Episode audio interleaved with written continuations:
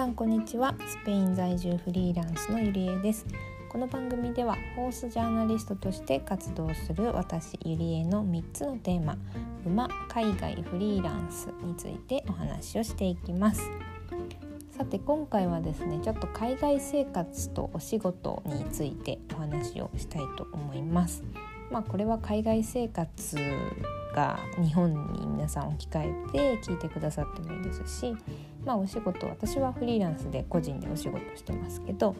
これを会社に置き換えて聞いてもらってもいいかなと思います。で今日のテーマはですね、えー、1億円当たっても今の生活と仕事を続けたいですか？というテーマと疑問問いになります。はい皆さんいかがでしょうか？1億円当たったらどんな生活したいですかね？うん。1億円って相当な金額ですからね。うん。まあ例えば今いやいやお仕事を続けている人であればもうお仕事きっぱりやめちゃってもしばらく暮らせるよねっていう金額でもありますしまあ、何かその今なんでしょうね。お金が理由で、えー、チャレンジできていないことがもしあるのであればそういうところに、まあ、お金をがっつり使ってもまあ余るくらいの金額だと思います。なかなかあの普通の人が1億円を使い切る方法っていうのはあの思いつかないんじゃないかなって思ったりもするんですけど皆さん。いかがでしょうか、えー、私はですねちょっと考えてみたんですけど、まあ、今の仕事と生活続けたいなとは思いました。うん、やっぱりあのー、皆さん意外かもしれないんですけど海外に住むってなんかすごそうに聞こえるかもしれないんですけどまあ、結構やっぱ生活をしてみると旅行と違うっていう点ではまあお金の面でもねそんな変わんないんですよ。そうまあ家賃とかもあのもちろん中心地に住もうってなるとか大きい都市に住もうとするとか駅地下にするとかなると、まあ、家賃もうん高くなったりもするんですけど、まあ、今私がスペインに、えー、住んでいる感覚ではうんそんなに変わんないんじゃないかなっていうふうには思います。うんまあ、最近ちょっとなんか電気代が上がっているらしいんですけど、まあ、それもね、うんまあ、正直消費量にもよりますしうんまあ、家賃とか生活費の面ではあのー、そんな海外だからすごい高いとかいうことはないんじゃないかなとあの私の、うん、ここ数年の、えー、ヨーロッパ生活では感じてます。で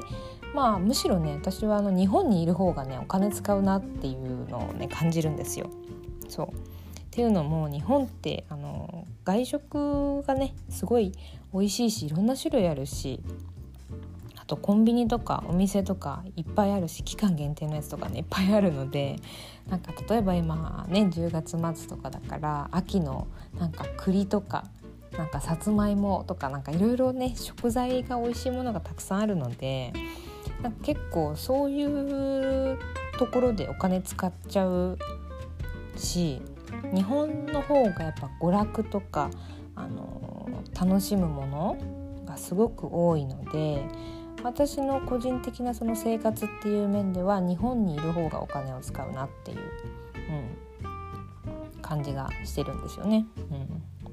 うん、でプラスまあ海外に行くって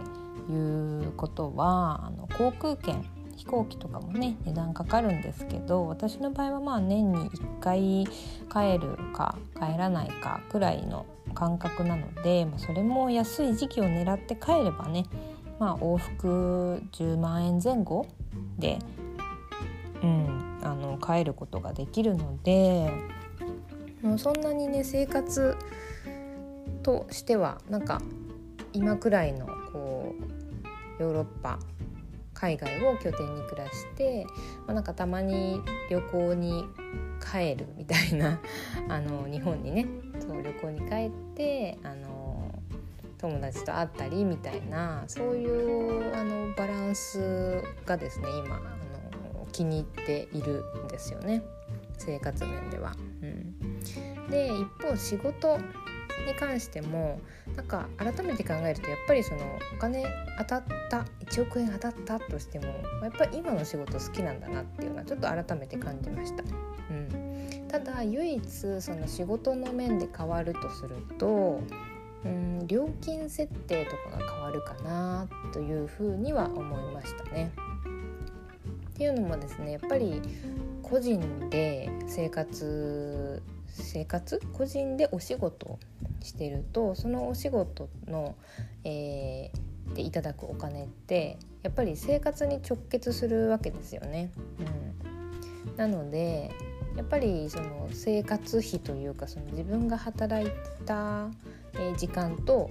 え、得たい金額、まあ、生活のための金額っていうところのバランスを見つけて、え、料金設定とかをしているわけなんです。うん、なんですけれどもそこをですねなんかその1億円当たるって言って生活がこうま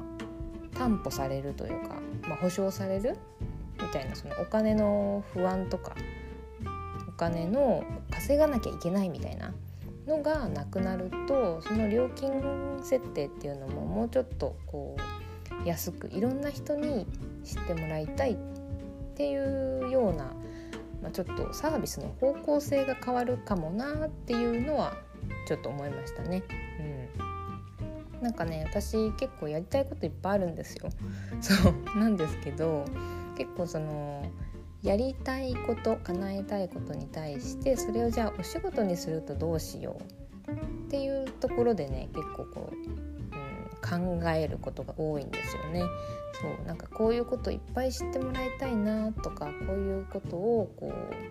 う多くの人に広めたいなっていうのが結構私ベース活動のベースにあるのででもなんかね知ってもらうだけじゃあの生活はしていけないというか そうすごいリアルな裏話ですけど、まあ、そういうところでじゃあそれをサービスにするんだったらどうしようかなっていう感じで今の活動をしている部分もあるのでそれをこう仕事にせずになんかうん半分ボランティアみたいな形で安価で提供するっていう選択肢が1億円当たれば増えてくるのかなっていうふうに思いました。けどやってることは変わらないかもしれないですね。うん。まあ、という感じでちょっと今回はですね1億円が当たったら今の仕事と生活を続けたいですかということで、えー、私の今のあの仕事と生活について勝手にあの 振り返ってみました。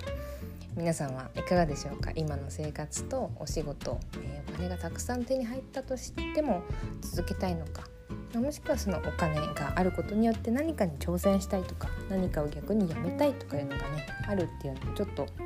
あの現実か非現実的かは置いておいてちょっとこういうの考えてみるのもいいんじゃないかなと思ってシェアしました。今回はこんな感じで終わりたいと思います。それでは